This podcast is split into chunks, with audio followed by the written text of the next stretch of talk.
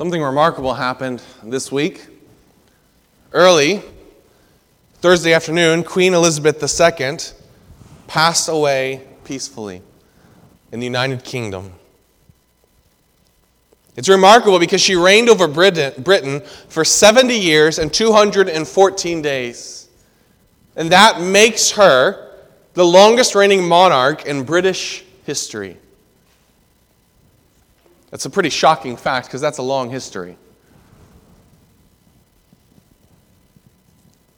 She served over 15 prime ministers, starting with Winston Churchill from 1951 to 1955, all the way up to Liz Truss, whom she formally appointed on September 6, just two days before the Queen passed away. Hers was an improbable reign to begin with, and yet it was remarkable in its length and success. In fact, remarking on Queen Elizabeth II's reign and what it made it so successful, Carl Trueman, in an article this week, said this She did not view the institution of the monarchy as a platform on which to perform the faux, intimate ways that make public celebrities.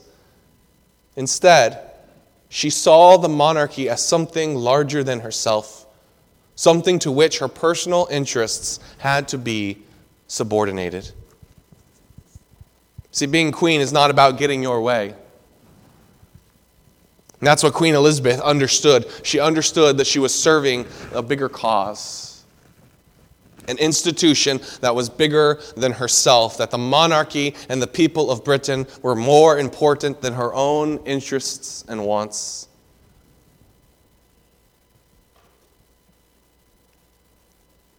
See, the weight of the monarchy is massive leading carries a heavy weight. There are people's lives, a whole country that is at stake. And yet, as we turn our attention this morning to Hebrews 13, verses 17 to 19, we see that there is an even higher calling in life.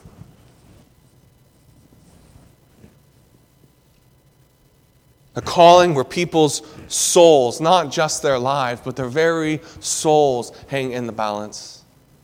Eternity hangs in the balance. A calling that will give an account to God Himself one day.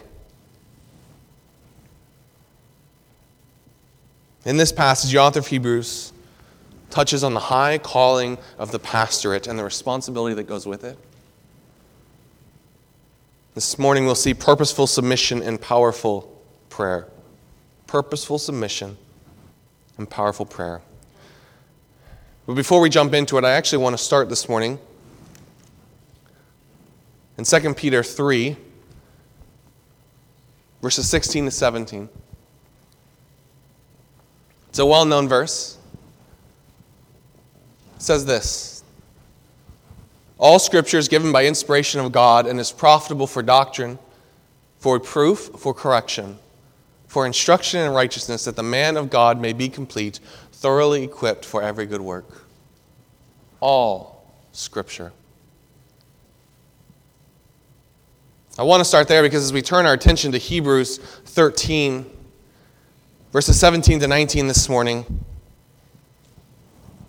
I find myself in a somewhat uncomfortable circumstance. And so I want to remind you here at the beginning that the power of preaching is in the Word of God. I'm not here to preach my opinion. I'm here, not here to preach what I want, but to interpret and proclaim to you the Word of God. And that's important for you to understand. Because I do find myself in an uncomfortable circumstance, not because I'm ashamed of this passage. I am not in no way ashamed or embarrassed of what this passage says. But I want to start there because the passage that we now turn our attention to deals directly with me as pastor and my role and your responsibility.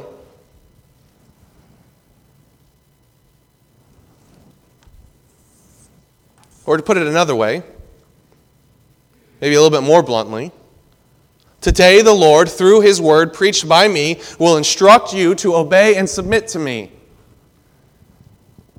It's the type of passage that a smarter man than me would probably have lined someone else to preach to you about rather than try to preach it himself. But I pray this morning that you can see my heart behind this. This is not a passage that I just picked because I love to just pound this into you. This is a passage that the Lord has led us to as we've worked our way through the book of Hebrews. It's a passage that I will preach boldly because I am preaching the Word of God. My kids tell me sometimes I'll get home after church and they'll say, Dad, why were you yelling? I promise you, I'm not trying to yell. I'm just, I'm passionate. I'm speaking the Word of God. And so this morning, as I speak, if I get passionate and if I, if I start speaking up and I start, I, I don't yell, but I start getting louder, that's not because I'm just trying to pummel you into the ground. Submit! That's not what I'm trying to do. I'm preaching the Word of God. I love the Word of God, and so I get passionate. So I hope that as we turn our attention to this passage, you will see the heart of a pastor behind it. That I preach this out of submission to God's Word, out of humility to His purposes, not any kind of pride in and of myself. So, with that mindset, Let's open with a word of prayer.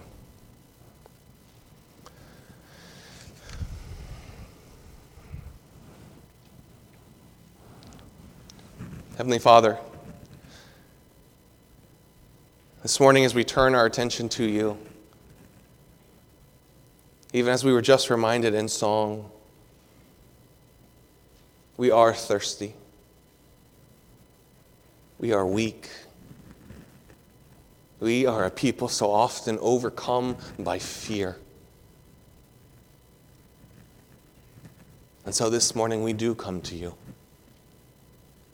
And we come to you alone, for you alone are good and faithful and kind.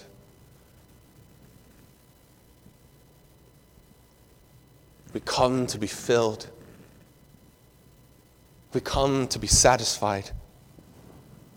We come to be strengthened. We come to be given hope. To be reminded of the mercy that is new every morning, of our, the grace that is ours in Christ. So, Heavenly Father, this morning, strengthen us, encourage us, satisfy us, work in us for your purposes, for we know that they are for our good. Heavenly Father, this morning, give us humility to hear. I pray that you would light the fires of conviction and passion in our soul. That we would see the high calling that is ours in Christ. That we would see that the task is unfinished, and though we live in a broken world, we are waiting for a kingdom that is coming, a kingdom that cannot be shaken. Work in us this morning, Heavenly Father. I pray that you would give me power and authority to proclaim the words of God, the words of life and power and glory with clarity, that your name may be lifted high. We pray all these things in the name of Jesus Christ. Amen.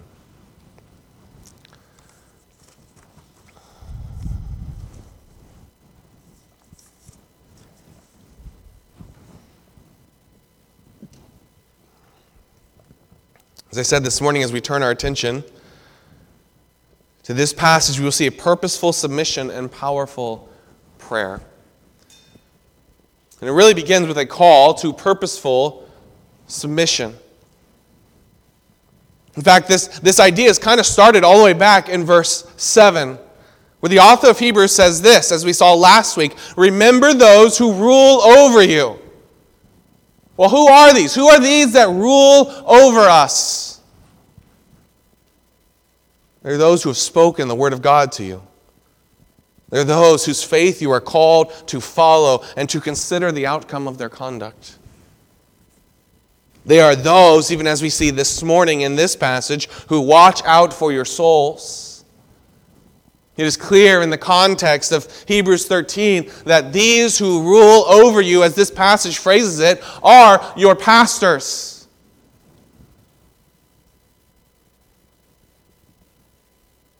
So remember them. See their lives of faithfulness. Consider the outcome of their faith. And this morning, as we come to verse 17, obey them and be submissive to them. In fact, verse 17 starts with that word obey. Obey those who rule over you. The ESV phrases it this way have confidence in your leaders. Have confidence in them. A confidence that, that leads to joyful submission and obedience. It's hard to obey those that you don't have confidence in, is it not? Brothers and sisters, have confidence in your leaders. Obey those who rule over you. It's more than just respect.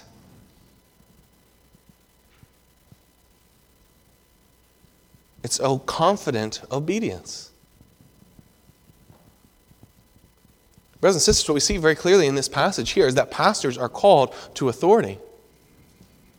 Pastors are called to lead the church under the authority of Jesus Christ. And this authority is to be understood, this call to obedience is to be understood in the context of Hebrews 13 7, a context where they are assumed to be faithful. Do not obey and submit to a man who is not faithful to the Word of God. Do not dare to obey and to submit to a man who does not faithfully speak the Word of God to you. But as long as he is one who is faithfully preaching the Word of God, whose faith you can and should follow, then obey him.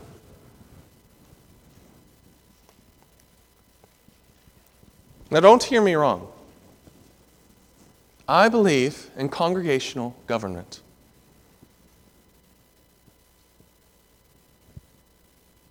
We see that very clearly in passages like Matthew 18 17, Acts 6 3 and 5, Acts 13 1 to 4, Acts 15 3 to 4, and 22, 2 Corinthians 8 18 to 19. These are all passages that show us that the congregation is vitally involved in the authority and the, the, the um, government in the church. The church is not a dictatorship.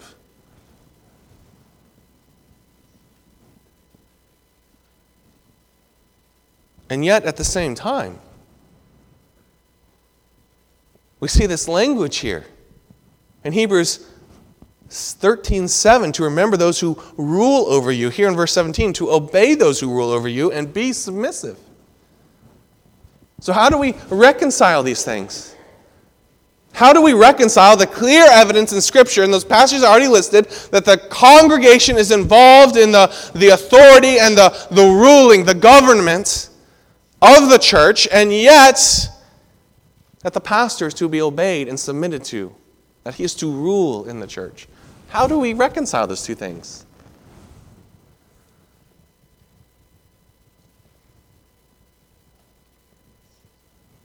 I think the best way to understand it is this.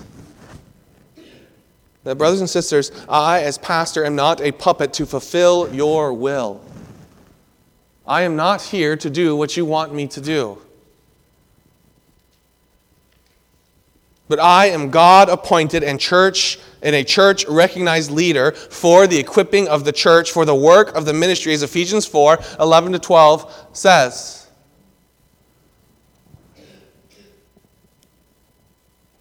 That yes, I as pastor, I do set the direction and I lead according to the Word of God, and my authority comes from here as I preach this.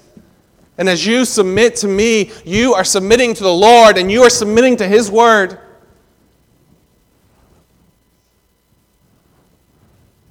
And yet, as I lead, I don't lead by telling you where to go. I lead by being among you and showing you where to go, and we all go there together. You don't take my word for it. I point you to the Word of God where you look with me and you look and you see, yes, you're right, we will go that direction.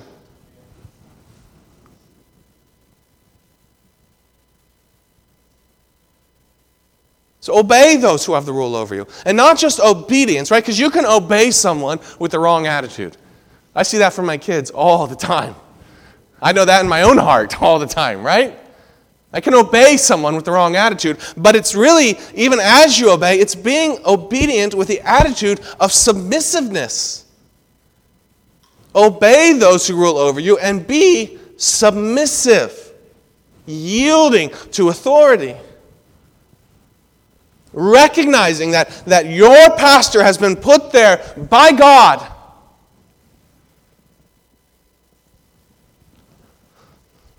Really, when you get down to it, when you submit to your pastor, you are really submitting to the Lord who has put him there.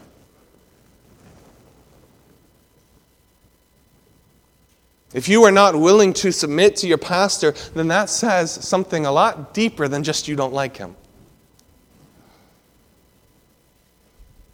I tell my kids that all the time.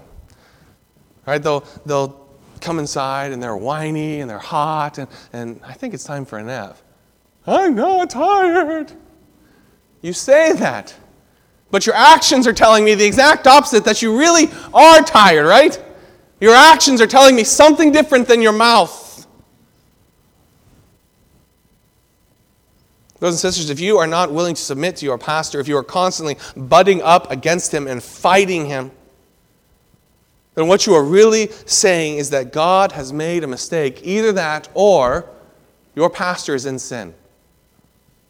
And if that is the case, then there are some very clear steps that you need to take.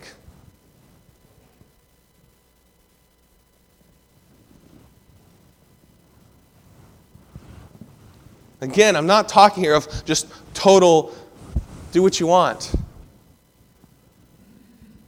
But as a pastor who is faithful to the Word of God, as he preaches faithfully day in and day out, as he shows you faithfulness in his life,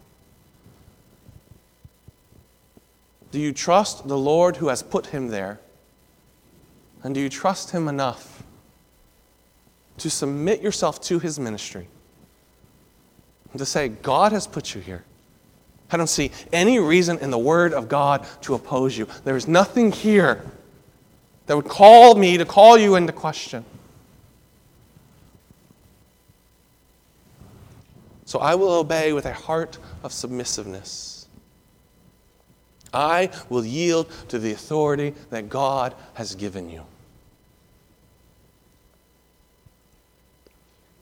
So, first, here, recognize your responsibility. As a congregation, you have a responsibility to be obedient and to be submissive to your pastor. Again, don't hear me wrong there. As those who, who stand firmly on congregational government, sometimes that's kind of hard for us to hear.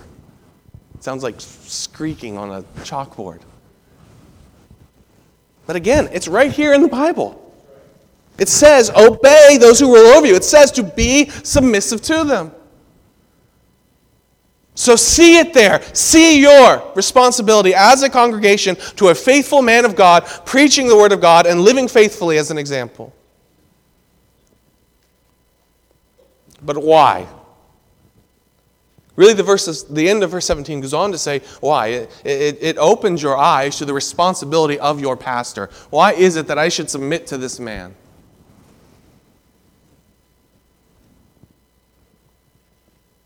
Because they watch out for your souls as those who must give an account. Because they watch out for your souls. It is a privilege to pastor, but it is a privilege with great responsibility. The idea there of to watch out, it's the idea of constant vigilance, tireless vigilance. Other places where we see this word used, there's a Mark 13 33 or Luke 21 36. The idea of awareness and threatening peril. Of someone who stays up while you sleep to keep watch.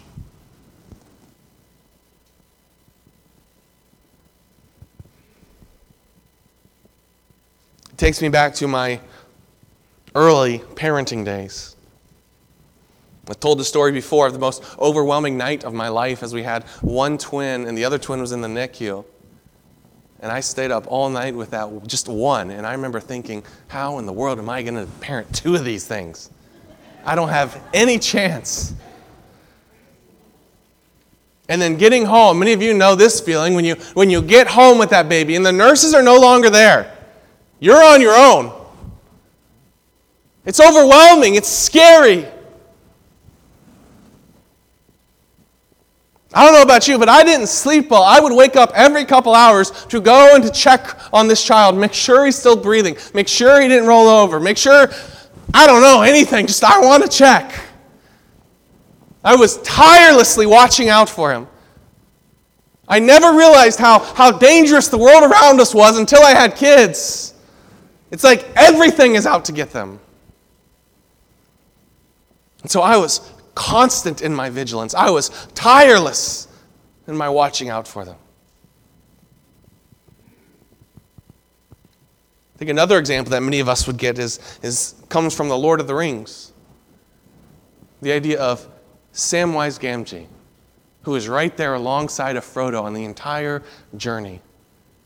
In fact, there, there's one scene at the end of the, the movie, The Fellowship of the Ring, where where Frodo's kind of getting in a boat and he's going off on his own. He says, Sam, I have to do this by myself. And Sam says, I know, and I'm going to do it with you. And he goes right along with them. Right? He's tireless. He's not going to give up. He's not going to let him do it. He will carry him if he has to. Brothers and sisters, that is the idea of a pastor who is fighting for your soul.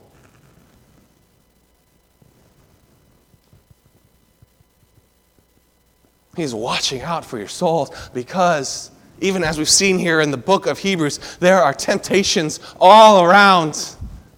Time and time again, the call do not fall away, do not give in, do not be tempted. Warning after warning. Because, like a, a parent with a newborn child, you see how dangerous the world is. You see what is at stake. And so you fight with everything in you. A constant vigilance.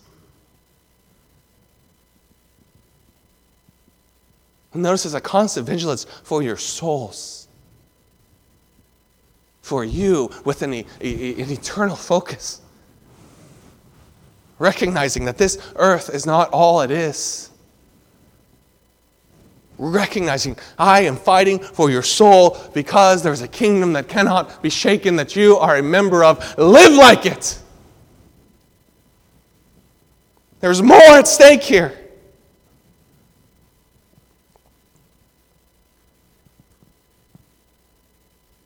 And your pastor does this as one who must give an account. Because he recognizes that one day he will stand before God himself. And he will have to answer for how he watched over your soul.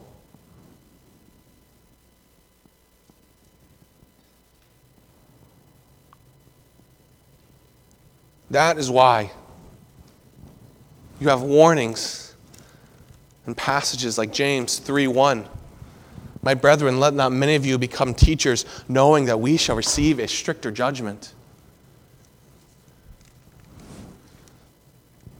Even in Acts 20,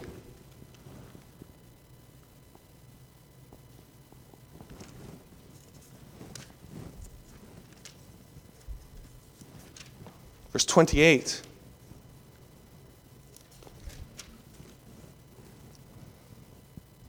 As Paul is talking to the Ephesian elders, therefore take heed to yourselves and to all the flock among which the Holy Spirit has made you overseers, to shepherd the church of God which he purchased with his blood. Because this is not your church, it is Christ's church, and you will stand before him one day, and you will give an accounting to him.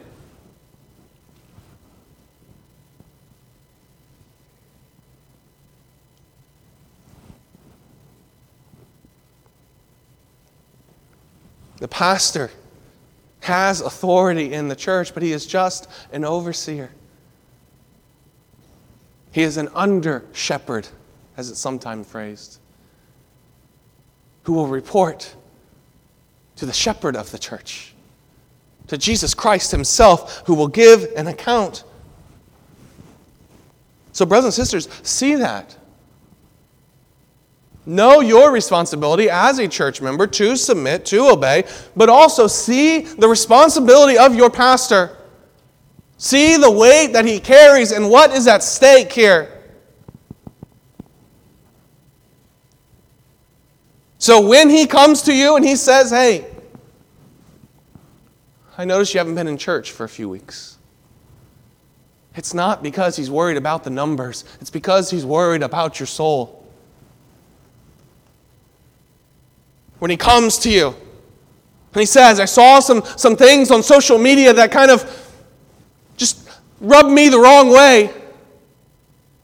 It's not because he's worrying about things that are none of his business, it's because he is concerned for your soul. I hope that you can see that this morning that when I come to you, if I approach you with, with things that I see in your life, it's not because I want to control every little area of your life. It's not because I think I have some special insight that you don't have. It's because I will give an account one day. It's because I am concerned for your soul. It's because I want to see you in that unshakable kingdom one day.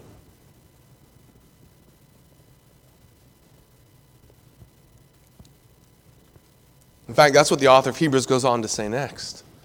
Recognize your responsibility to obey and to submit. Recognize his responsibility to watch out for your souls, knowing that he will give an account. Therefore, let them do so with joy and not with grief, for that would be unprofitable for you. Let them do so. Let them rule over you. Let them lead you. Let them disciple you with joy. Submit to the ministry of your pastor with joy. Not because he's the greatest preacher you've ever sat under. Not because you think he's funny. Not because you get along really well with him. Not because you agree with everything with him. But because you recognize that he is the man that God has called to this church and that as he is faithful to the Word of God, and as his life stands as an example, that you are called to therefore obey and be submissive to him.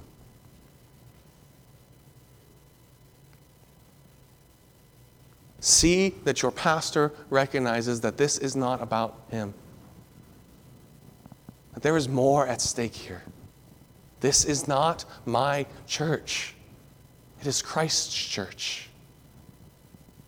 And I am just the pastor here by the grace of God for who knows 10, 20, 30, probably not more than that. But who knows? Maybe less. I don't know. But for right now, I am here. And I will pastor to the best of my ability, knowing that I will give an account one day. So, brothers and sisters, let me do that with joy and not grief. It's the same idea that we see in Ephesians 5. As you have the husband and the wife, and, and the wife is called to submit to the husband, and the husband is called to love the wife. And part of my responsibility as a husband is to love my wife in a way that allows her to submit to me in joy.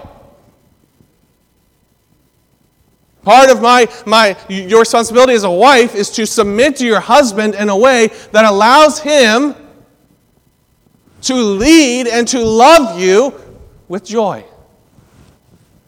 Brothers and sisters, part of your responsibility as a congregation is to submit to me in a way that allows me to lead you with joy.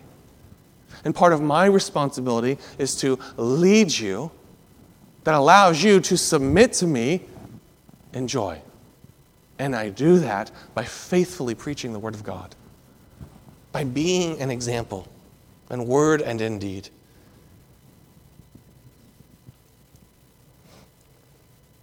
In fact, there's many examples. Paul especially writes a couple times in 1 Thessalonians 2:20 and Ephesians or Philippians 2 chapter 1 and even into chapter 2 verse 16 about the joy that he has in these congregations. You can just sense it spilling out of his pen as he's writing. I find joy in you. John in 3 John 4. Ah, there's nothing that brings me more joy than to know that my children walk with the Lord. That is what fills me with joy. Let them do so with joy and not with grief. Because you see, I will fulfill my responsibility whether it is joyful or whether it's difficult. You hear horror stories sometimes of just church members. I'm, I'm part of a pastor's group on Facebook, and, and sometimes people post things, you're just like, wow, I'm thankful for my church. You hear horror stories. And yet, as a pastor, I am called to love and to lead and to watch out for that one, even if they are fighting against everything I do. Even if they are calling into question my character, even if they are lying behind my back. What I am called to do is to love them, to preach the Word of God to them, and to be faithful, and to trust God to work it out. I will fulfill my responsibility. Please let me do it with joy, not with grief. Because not only would that be unprofitable and difficult for me, it's unprofitable for you. Because you see, I am watching out for your soul.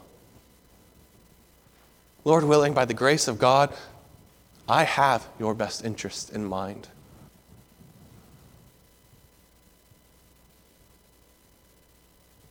I am leading with your soul, with eternity in mind. And if you are constantly fighting against that, there's a good chance that you'll find yourself in eternity hearing the words, Depart from me, I never knew you. In fact, the idea here of unprofitable is an understatement.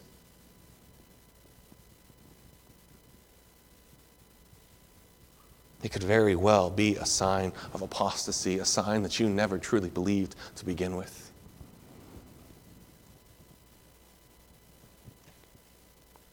So submit to my ministry. Doing so with joy. As we work together in the ministry with joy, because it is profitable for you and for me and for the world as they hear the gospel as they see a church that loves and submits to one another. So, purposeful submission, mindful submission, recognizing your responsibility as a church and recognizing your pastor's responsibility. And then also, powerful prayer. Not only remember your pastor, not only submit to or obey your pastor, but also pray for your pastor. The author of Hebrews here says, Pray for us. The idea is keep praying. You've been praying, keep praying. Don't stop. Prayer works. Why? For, for we are confident that we have a good conscience in all things, desiring to live honorably. Apparently, here, the, the author of Hebrews and his associates, whoever is with him, they're under some kind of attack. We don't know the details. We don't know what they're facing, but it's, it's something that has drawn them away from these churches. Maybe they are in prison. Maybe they are just stuck somewhere facing persecution. Maybe someone somewhere is, is lying about them and seeking to, to, to turn their ministry upside down like Paul faced in Galatians.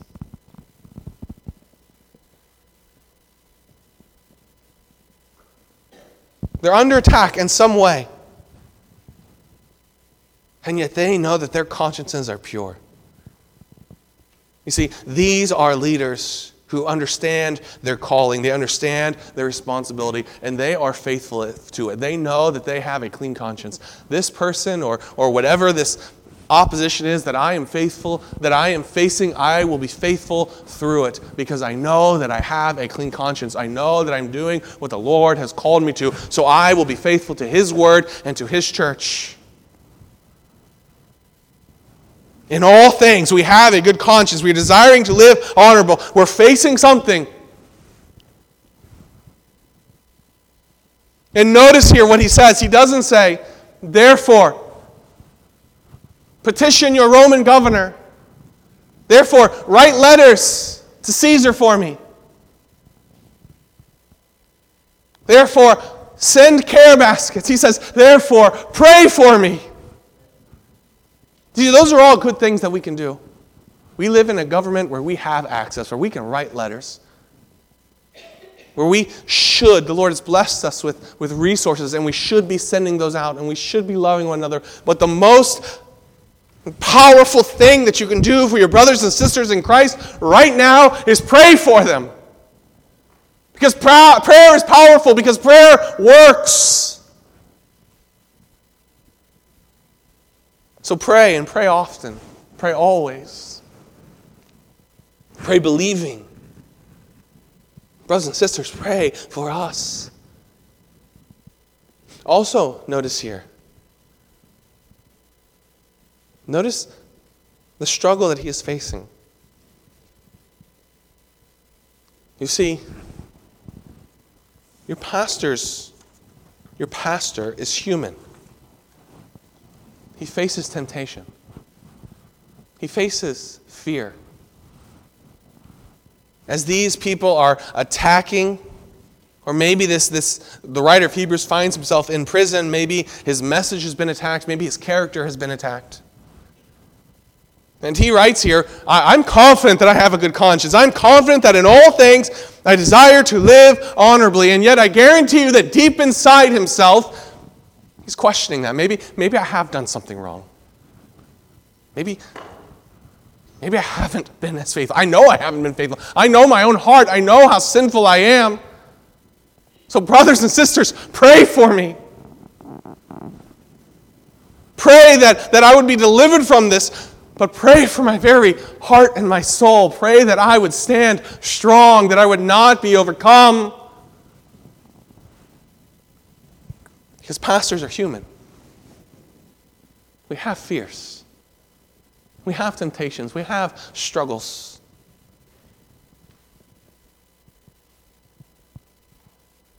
And though we stand strong and we know that we have a good conscience as we're standing on the Word of God, as we seek to live honorably,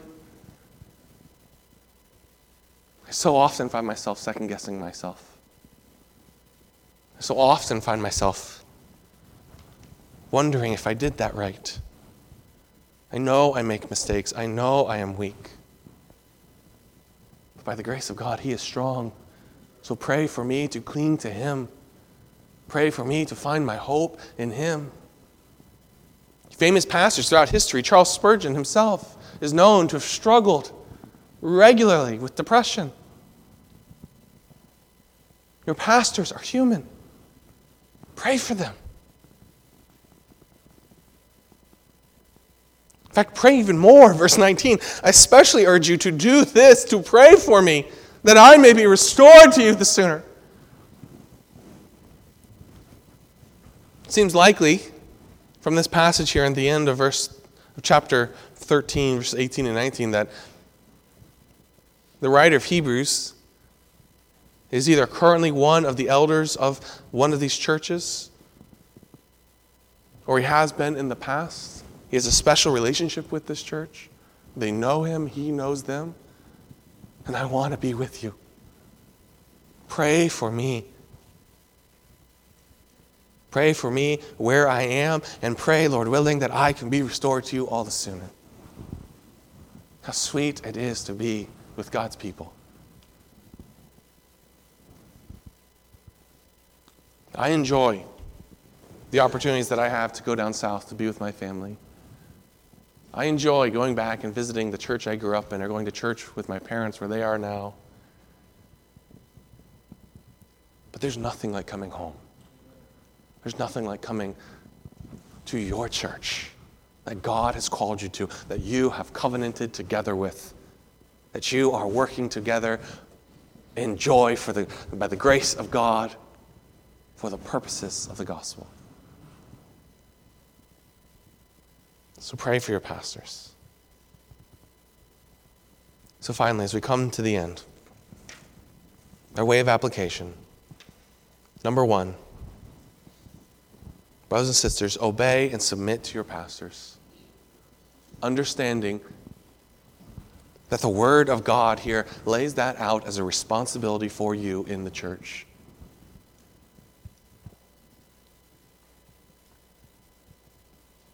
knowing the responsibility of your pastor, knowing that he knows that this is bigger than me. It's not about my wants, it's about Jesus Christ and his church and what he wants. Secondly, care for your pastor. Understand that he is also human. Understand that he is also weak, that he also faces temptation. So care for your pastor, pray for your pastor and his family. Submit to your pastor and care for your pastor and pray for your pastor. And I want to say this as a as a, as the pastor here currently. I shouldn't have added that currently on the end. That sounds like it's about to end. I am the pastor here. and I want to say this that, that from, from my perspective, you all do this well. You all do this well. I am very thankful for a church that submits to, that loves, that cares, that prays for your pastor and his family. And I want to say from the bottom of my heart, thank you. You do this well. Keep doing it. Keep doing it.